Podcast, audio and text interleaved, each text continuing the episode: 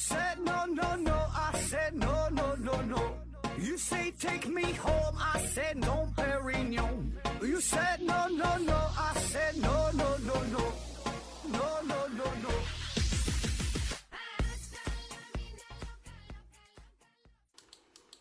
拼命探索不求果，欢迎您收听思考盒子。本节目由喜马拉雅平台独家播出。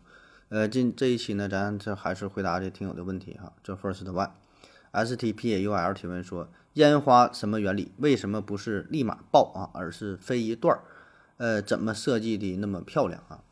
烟花呀，这烟花其实简单来说，它就是分为两步呗。第一步呢，先是给它推进啊，就让它飞起来；第二步呢是引爆啊，它是两步走的战略啊，就是就像导弹呐、什么不也都是那个原理吗？它不是直接在炮筒里它就爆了是吧？它得先飞出去，然后到地方它才引爆，它是呃两套系统，然后呢中间有这个引线燃烧的速度这个快慢，然后进行调节，然后有一个延时的作用，然后它升空之后，然后再再再爆炸啊。至于说那么漂亮，它里边是加入了不同的元素哈，燃烧之后呢会出现不同的颜色，红的、黄的、蓝的、绿的等等吧。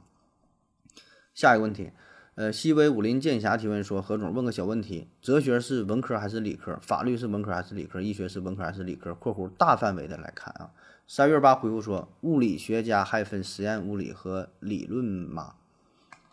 呃，说哲学、法律、医学哈这几个属于文科还是理科？这个得看你从什么角度来问了哈。如果说从你这个大学报考专业的角度来看，这是有着明文的规定啊。比如说哲学，哲学呢，在一九六三年十月份，原国家纪委教育部发布了修订后的高等学校通用专业目录，在这里边规定，哲学属于文科类，专业代码为零六零零幺幺。然后呢，在一九八九年啊，原国家教育委员会又印发了普通高等学校本科专业的设置暂行规定啊，在这里呢，将哲学又列为了社会科学类。然后九八年啊，等等等等，这个地方又颁布了什么什么啊，将哲学和伦理学两个专业调整为哲学专业，它就是哲学专业，专业代码为零幺零幺零幺，属于哲学类啊，不是什么文和理啊。二零一二年和二零二零年版的普通高等学校本科专业目录中，哲学专业应属于哲学类，专业代码为零一零一零一零一零一啊。这哲学、法律、法律啊，法律呢是属于文科类专业，但是呢，报考法学专业是文理兼收啊，就是你学你所学的文科或者理科都不影响你报考法学专业。医学呢？医学呢？这医学院里呢，既有文科专业，也有理科专业。但是医学相关的，像临床医学、呃，口腔医学、护理、预防、药学、检验、影像、麻醉等等，这些属于理科专业。而像这个哲呃哲学与社会科学、卫生政策与管理、医学人文科学啊，这些呢是专业是属于文科专业啊。所以说，你说这个属于文还属于理呀？这个就看你从哪个角度去理解、去看待这个问题啊。就是说，你想报考大学的话，这个有明确的规定，你一查 这个目录就能查到。但是如果说，呃，咱抛开大学报考专业这事儿不谈啊，单纯的你说医学是属于文科还是理科？哲学属于文科还是理科？法律属于文科还是理科？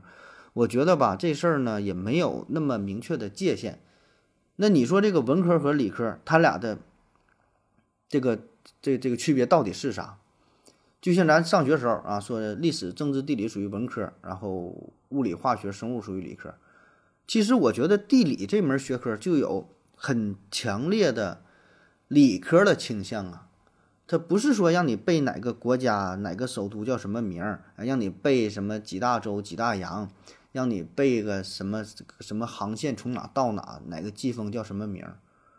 我觉得理这个地理反而是需要很强的理性的思维，就是你你得从一个更高的视角来看待这个地球的自转公转，然后导致了这个这个气流的变化，啊，洋流的形成是吧？什么什么暖流，什么什么寒流，然后包括说这个月相是怎么形成的，就是它很多还是需要偏于理性的思维吧，是吧？因为咱们一般说文科和理科。就是，嗯，不太负责任的说哈，就是比较比较比较粗糙的理解，就是文科偏于呃死记硬背一些东西，是吧？理科呢注重于思维啊，当然咱咱说这是很不严谨的啊。那么，所以在这种情况下，我觉得这种这种文理的区别也不是特别大。包括说历史，你说这个历史就单是让你记说哪些朝代吗？哪个朝代有什么皇帝发生了什么事件吗？我觉得也不是，你得通过这个表面现象，深刻的分析啊，理解背后的原因是什么，有哪些共性的东西，这也是需要非常强烈的逻辑性的思维啊，需要理科的思维。还有像什么政治，那更是了。那政治不是让你背一些什么什么事件呐，那背后全都是需要理科。那反过来说，那你说理科当中的像像像什么物理化学，那就不需要文科的思想吗？也不是。那你说你背这个元素周期表，那你说这算理科还是文科？也得需要大量的记忆。物理呢，很多公式，对吧？很多名称啊，也得需要记忆。所以我觉得你说分文理这个事儿吧，我感觉就有点儿有点儿。不是特别合适哈，反正我当年我那时候是经历过那个大综合，就是文理双修哈，呃，后来是几经改革，有什么大综合、小综合，有什么三加 X 又怎么地啊，各种改革方式。所以呢，如果单纯通过从这个教学的角度来说，高考的角度来说，那人家怎么规定咱们就怎么来啊，你也不用这个这横挑鼻子竖角眼说怎么规定不好呀，这么文有理怎么的。无所谓，人家规定了，你就是为了考大学，就是为了考高分，就是为了找工作。人说啥，就按这个来，那就完事儿，是吧？但如果说抛开高考的角度啊，我觉得这个学习嘛，是吧？它保证是一个综合性的思维啊，不用去分什么文理。但还有像你说这个医学，医学首先需要大量的记忆啊，像咱学医的那时候背各种什么反应、各种循环、三羧酸循环，身上各种关节、各种骨头，是吧？啊，还有像中医的什么各种穴位、各种药名，不都得背吗？你说是文还是理？同时呢，也需要各种这个思维啊，那体内各种反应啊。你学学这个医学的话，里边也得学这个生理呀、生化呀，啊，包括说物理啊什么都得学，是吧？一些药物啊，什么什么手性的结构啊，正是那个左旋右旋的啥的，也得都需要学。还有像法律，除了你背一些条款的话，那你活学活用，每一个问题你是不是都得分析呀？因果的关系啊，这不都是理性的东西，都有。还有像哲学，那这更包括了，那文理那更都有啊。所以我感觉这就是一个综合性的东西啊，很难明确的区分说它就是纯文就是纯理啊，完全不是这样的。下一个问题，西微武林剑侠提问说：何总新年快乐哈，是你老粉了，有个困扰我许久的问题啊，寻求解答。说为什么负负得正？负负得正哈，说负一乘以负一等于一，那么求解答。小二八回复说呢，为什么要用乘法啊？那负负得正这个事儿是吧？负一乘负一等于正一。呃，这个疑问呢，有很多人都提到过，包括说著名的大作家斯汤达啊，写那个《红与黑》那大哥，他早些年呢就是对数学、对理科哈很感兴趣，然后也是向老师提出了这个问题：为什么负一乘负一等于一？然后老师也是给他一些解答，但是说的吧没能说服斯汤达，完他就不学了。啊，后来他就对文学感兴趣，当了一个作家，啊，这个事儿真假不知道，反正你一查，保证都有这么一个小故事啊，就是负一乘负一等于一这个事儿。那么说负一乘负一为什么等于一啊？你可以从不同的角度去回答，就是说看看你所处的这个层面，你的知识水平啊。比如说啊，现在常说的这个敌敌人的敌人是朋友，对吧？还有什么双重否定表示肯定啊？我不得不去啊，那我就得去，是吧？还有呢？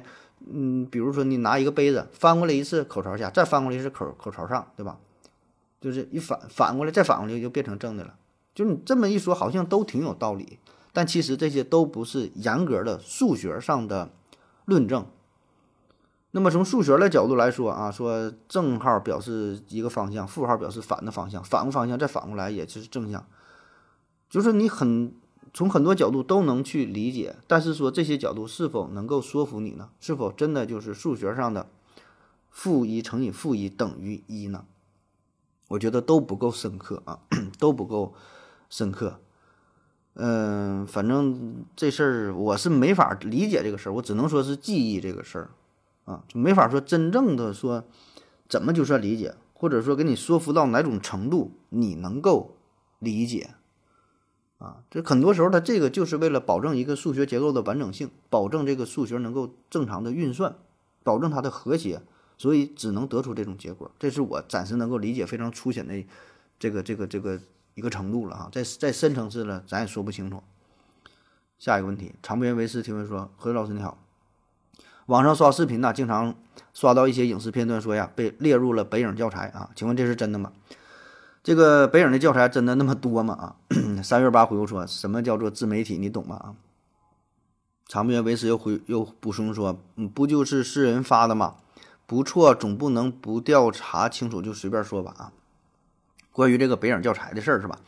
呃，是现在这个短视频流行起来之后吧，就很多截取一个片段，呃，比较有典型的代表，说是北影教材的镜头，一个是周星驰的苦笑，王宝强抽烟，就那个那个树先生里啊，哈喽树先生都不会抽烟嘛，说这这抽的，呃，非常经典。还有那个邓超的绝望，是被执行死刑嘛，注射死刑嘛，非常绝望。还有那个游本昌吃鸡，就是济公吃那个鸡，据说当时条件很很艰苦，那个鸡都是有味儿，都臭了，然后吃的非常香。还有像《人民名义》当中那个侯勇被抓，就是很多经典的镜头啊，说这些都是被当作是北影的教材啊。那么说北影啥是北影啊？这个北影，北影这就是一般理解就是北京电影学院呗啊。其实这应该叫北电哈，北影是北京电影制片厂，反正就就就那意思吧。那北影这这个这个教材，那么这个是不是真的呢？啊，绝大多数都不是真的啊，这更多的只是一种营销手段。嗯，因为现在很多这种短视频呐，它都会做一些电影影视剧的剪辑啊，非常火。那很多号都是啊做这个电影剪辑的，十分八分的。然后呢，讲一个电影啊，或者是讲个电视剧，是吧？完里边有一些经典的镜头。那么打上这个北影教材，这就是一个标签儿，非常吸引人眼球啊。但是实际上呢，这个问题啊，你真正想去调查呢，也不复杂，对吧？你就看一看这个北影，看看他的这个教材里边到底是啥哈。反正我在网上能够查到的哈，这个信息呢，跟上面说的不太相符啊。这些东西都没被列入北影的教材，起码不是官方的教材。如果说你只是把这些片段拿在课堂上啊，让学生们去看一看，那我觉得有这种可能性啊。但是说作为你说教科书似的写在教材里边。反正我是没查到，啊，但我查到的东西里边都是一些比较冷门的，起码我都是没太没太看过、没太听过的。不管是这个作品呢，还是这些人呢，我都没太听过啊。人家玩的保证是比较比较高端、比较冷门啊，并不是被咱们大众所熟知的啊。所以呢，这个北影教材更多的只是一个营销号的这么一个宣传手段，一个噱头，类似于标题党。啊，一说北影了啊，然后大伙一看，哎呀，这不邓超吗？你看这王宝强很有名啊，联系在一起啊，号就火了。下一个，我是刘曙光，提问说何老师你好，像欧洲一些国家，比如说西班牙、法国、英国，历史上都有很大面积的殖民地啊，最后呢都搞丢了，只剩下本土屁大一点地方，为什么不迁都到殖民地？呃，如果迁都了，总不能闹独立，把首都再搬回去吧？三月八回复说，迁都到时候就是亡国灭族了。思维盒子回复说：“好像葡萄牙把王子安到巴西一样独立了啊。”说这个殖民地迁都的问题是吧？呃，确实哈，也当时荷兰啊、葡萄牙呀、英国呀，很多国家就是占这个殖民地地方相当之大，是吧？特别是英国哈，大日不落帝国占了很多的地方，但是它的本土的首都仍然仍然是在是在自己这个小岛上，为什么不迁出去啊？那么说迁都这个事儿呢，有没有过呢？就是搬到殖民地啊，这还真有。刚才这位朋友提了，说这个葡萄牙迁都这个事儿是吧？这是在一八零七年十一月，葡萄牙呢在即将被法国占领的时候，王室仓皇出逃，跑到了巴西。几个月之后呢，葡萄牙是宣布把这个首都从里斯本搬到了呃巴西的首府叫里约热内卢。哎，这是唯一一个吧？唯一一个就是把首都呃就是迁到殖民地的呃欧洲国家。啊，就就这么一个葡萄牙这个事儿，但是时间不长，在一九二一年呢，葡萄牙王室又从巴西就是把这个首都迁回了里斯本，啊，所以这里里约热内卢作为葡萄牙首都这个事儿就暂时告一段落，也就是这个十多年啊。那为什么说不能把自己的首都搬出去，放在一个殖民地上呢？这样不能长治久安吗？殖民地也是自己的地盘，这样不好吗？呃，这事儿呢背后涉及很多因素啊，最主要的其实就是经济决定政治。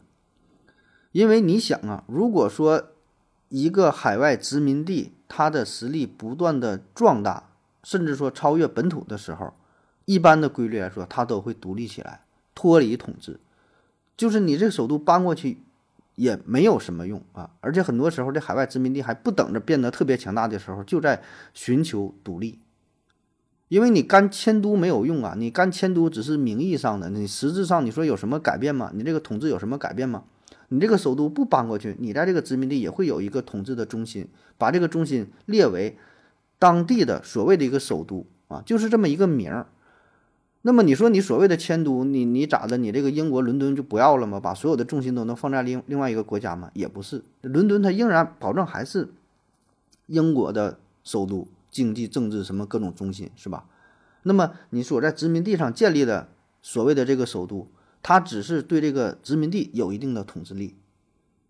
所以呢，你你最终的结果，这如果说原来首都不要了，那导致的只能是自己的首都也没有了，自己的国家灭亡了，然后这个殖民地人家独立起来了，鸡飞蛋打，啥也没有。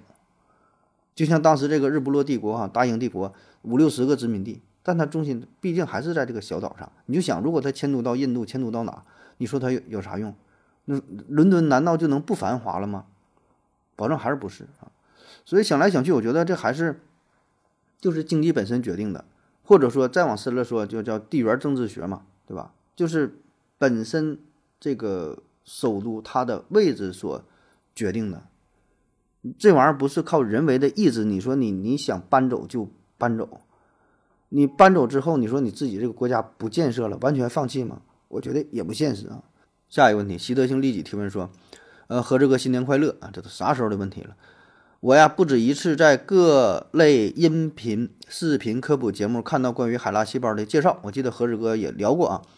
呃，这些资料都提到过同一个关于海拉细胞的独特性，那就是海拉细胞的无限增殖的是无限增殖的永成细胞，以至于我一度以为海拉细胞这么有名，就是因为它无限分裂。”但直到最近，我查资料才发现，所有的癌细胞都能无限的增殖啊！既然永生的，既然永生对于癌细胞是标配，那么为什么对于海拉细胞被大量研究，呃，并且这么有名？难道说在此之前就没有人对其他的癌细胞进行研究过吗？啊，三月八回复说，以为只有海拉细胞能在体外培养，别的你从人体、从人身上哪去培养就不行啊？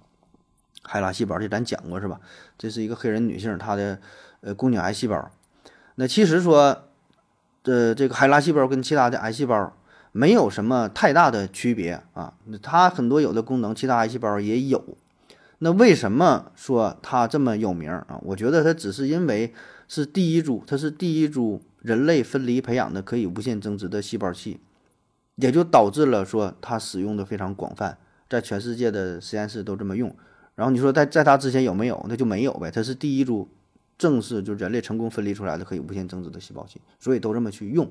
换句话说呢，它就是它是第一个啊，别的细胞也有这种功能，但是它没有，就是它赶上了嘛，它第一。就像你微信呐，或者说，当然微信之前也有哈，微信不是最早的，就是很多这个软件它能流行开来，并不是说其他软件没有这种功能，它只是用的比较早，然后用户比较多，让它就存活下来了，然后形成了马太效应，越来越多，越来越多。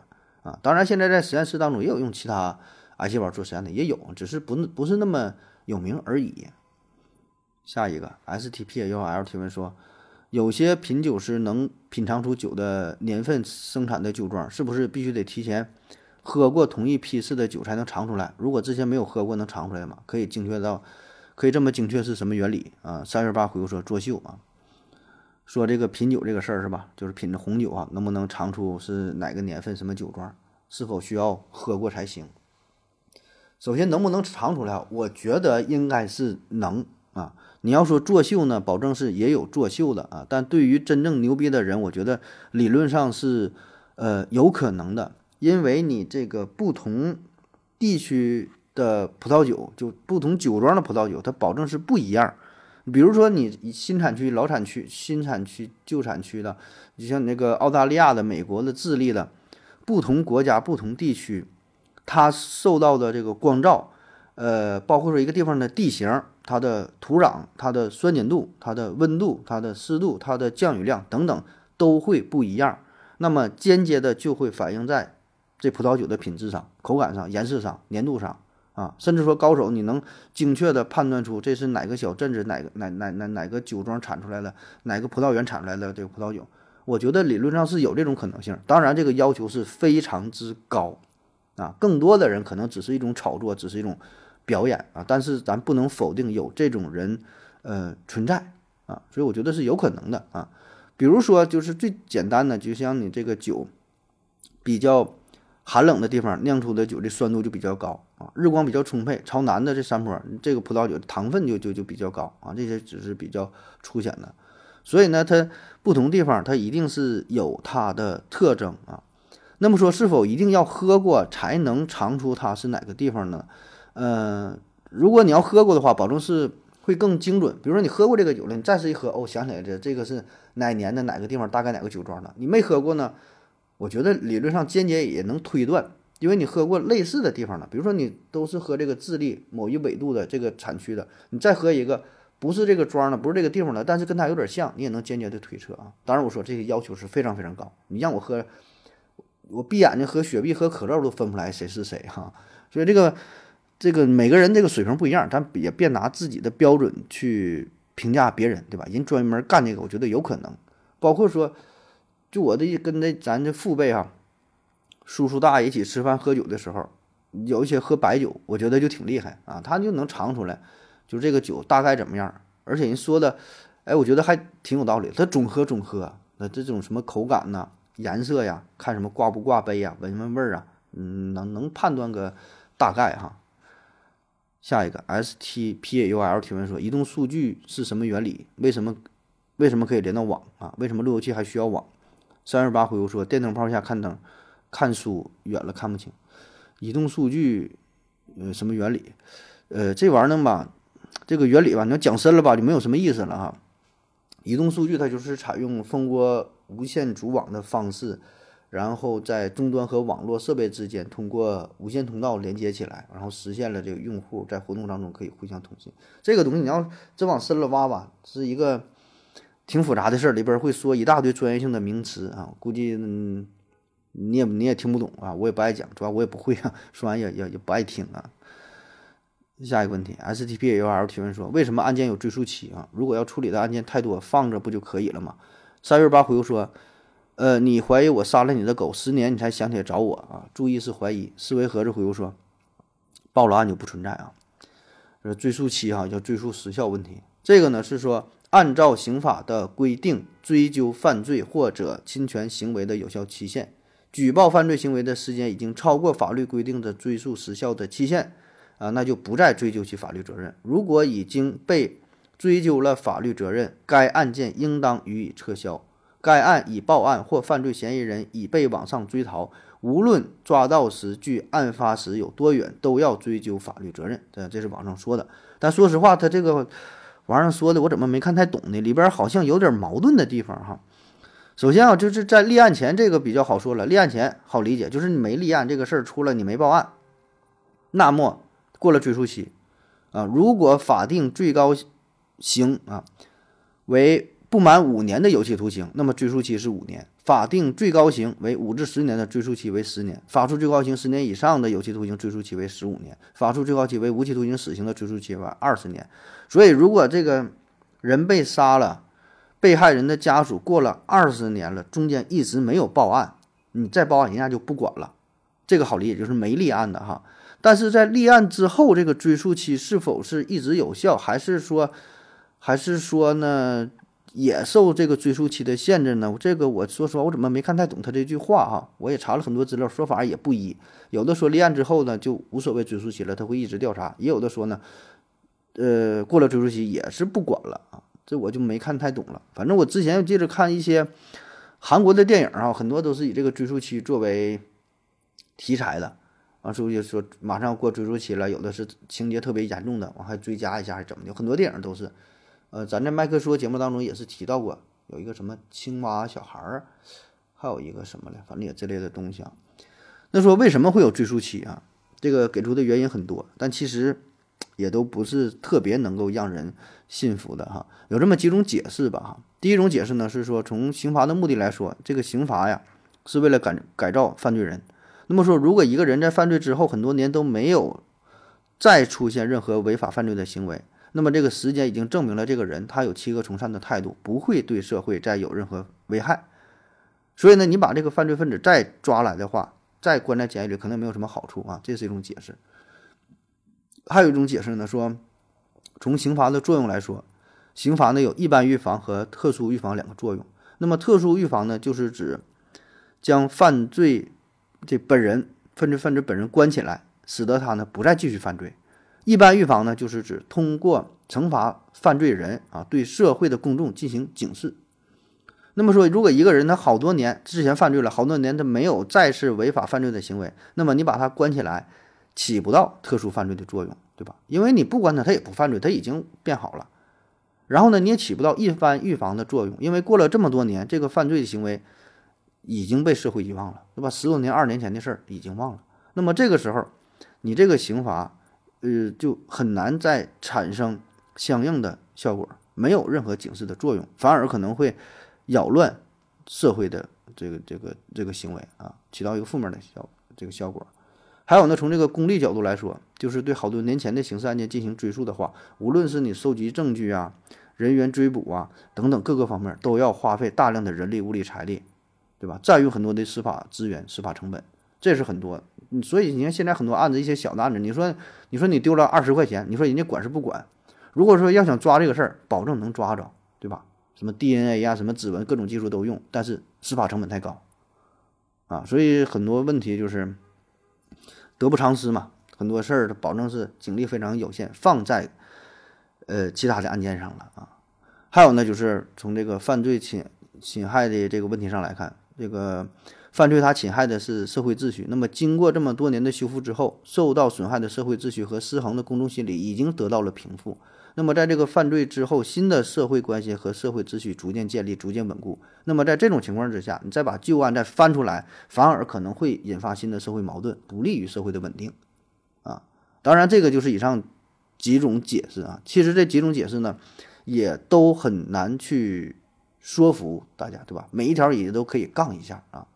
所以呢，说到底，无外乎就是两个事儿。我觉得一个就是稳定，一个就是省钱，对吧？就是这么个情况啊。下一个问题啊。最后一个问题，说精神科医生是否能呃混过混过精神检查被查出精神病？呃，习德生立即回复说，在一些国家，精神疾病的定义是相关脑区发生明显的器质性病变。如果是这些国家，那么混过去的概率非常低啊。三二八回复说，如果真的如果真有病就不能，我精神分裂，想拿药还要检查一下是真的还是假的来假的来电脑答题检测，但是不知道是。医生根据答案判断，还是电脑根据答案判断啊？啊，就是说，一个精神科的医生，他经验非常丰富，是否能够把自己伪装成一个精神病？通过这个检查是吧？呃，装疯卖傻这个事儿呢，你一说这个，我想起了孙膑和庞涓的故事是吧？当时这个孙膑就是装疯卖傻嘛，啊，跑了出去。还有一集，还有一个是我想起了那个，哎，是谁来着？宰相刘罗锅吧，里边。他手下张成、刘安嘛，完了也是装的装疯卖傻，吃那个芝麻糖，完说装那个吃屎啊。那么说装疯卖傻这事儿到底能不能成功，能够混骗过去呢？呃，咱直接说一个例子哈，这我记得以前好像讲过，当年是美国有一个大学教授啊，他就做了这么一个测试啊，在一九七二年，美国斯坦福大学的心理系教授叫做罗森汉，他呢做了一个实验啊。嗯，然后第二年把这个实验结果发表在科学杂志上啊，这个实验结果很打脸啊。两个实验，第一次啊，这罗森呢是派了八个卧底去一家精神病，去一家精神病院，他们职业呢也都不一样啊，就是各种各样的人啊，但他们所有人都声称自己有严重的幻听，就这么一条，说我幻听，经常脑袋听着什么嗡嗡的，旁边有火车声，有什么蚊子声啊，实际上啥也没有，他他就假装嘛，说我有幻听。其他所有的表现都很正常，对答如流啊，都很正常。然后这个卧底呢，提供给医院的信息，除了自己的姓名和职业以外，也都是真的，不能说真名啊，就是假装说我是什么，别的都是真的。问什么，呃，家庭结构啊，你的什么过往的什么经历都是真的。哎，但尽管这样，这八个人当中有七个人被确诊为精神分裂。然后进进出医院不久，这八个卧底就表明自己就是没有幻听啊，我都是正常。你给我放出去！我是装的，但是医生不管，医生又给他加了一个诊断，说他有妄想症，啊，在这里边呢就是一顿治疗啊，怎么整怎么整都不好使。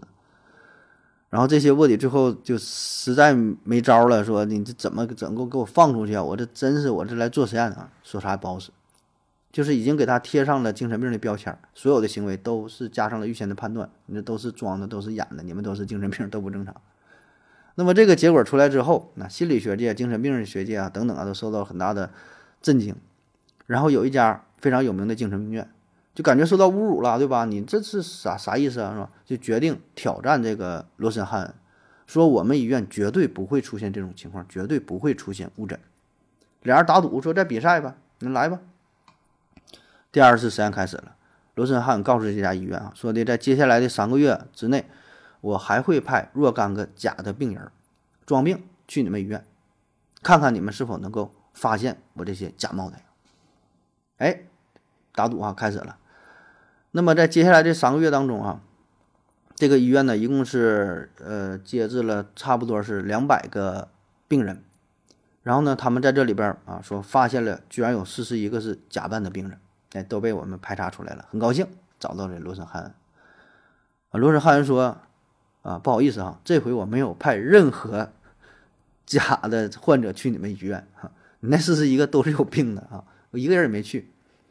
啊，这位这这医院又被戏耍了啊！然后呢，这个就他把这个事儿呢，后来就登上了这个科学科学杂杂志上啊。当时就是对于这类的事件探讨还挺多呢，像那个《飞跃疯人院》嘛，那个电影啊，也是这类的题材啊。当然，你呃，这个事件呢，并不能真正回答你的问题，就是说一个精神病。医生是否能够把自己装成患者蒙混过关？因为什么呢？这是两个思路。如果说一个人他去医院看病的话，那么医生啊，首先会呃默认或者说是假设他是精神病人，就觉得他是有病，这叫有病推论，先把他当做患者来对待。因为你来看病嘛，保证是觉得你这个人有一些问题，所以我们要给你开大量的检查呀，大量就是首先默认的是有病啊。但如果说像司法鉴定这种的话，比如说这个人杀人了，然后说我我我我是精神病啊，我我杀人我是精神病，我想逃脱法律责任。那么在这种情况下呢，通常会先把他认定为没有病。然后你所有的检查呀，所有的什么这些仪器呀、什么设备啥的检查，都会先假设他是不是装的，是不是演的。那么要不然的话，那杀人就是精神病，杀人就是精神病，那都能逃脱法律的制裁。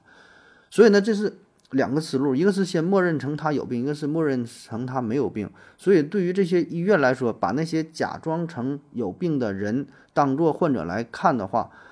我觉得也不并不能说明多么大的问题，因为本身这个精神病的诊断就存在着一些主观性，包括说你用一些仪器设备，它也发现不了什么问题，它它不是器质性改变，也就是说它不是长瘤了、长包了，不是哪个血管堵了，你检查它就是正常的啊。你包括说做什么脑电图什么，它全都发现不了这个事儿。就像有人说抑郁就是心情不好抑郁，你说怎么检查能检查出来？检查不出来。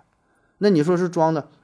那你就说是抑郁，那你你这种就属于用一个谎言去检测，那你得到的必然也是一种谎言。我觉得这就有点不讲究，或者说是有点这个钓鱼执法的意思啊。所以我说你这个是两方面的问题啊，就是说你蒙混过关，你想去检查到底是出于什么样的目的啊？如果说你真要想骗人的话，我觉得也有可能可能会欺骗过去，但问题是呢，你这种欺骗也得看你是多长时间。如果说你只是一场表演的话，坚持三五分钟，这个很容易。现在你说一个人坐我面前就搁那会儿吃屎，吃的很香，我觉得这人呢就是精神病。但问题是你是否能够持续这么坚持演下去，能够演几个月、几年，演一辈子，一直都是这种状态。如果说他真能演成这种状态，那即使他是演的，我觉得那他也是真的精神病了。那好了，感谢各位的收听，谢谢大家，再见。感谢您的聆听。如果您也想提问的话，请在喜马拉雅平台搜索“西西弗斯 FM”，在最新一期的节目下方留言即可。欢迎您的参与，我在这里等你哦。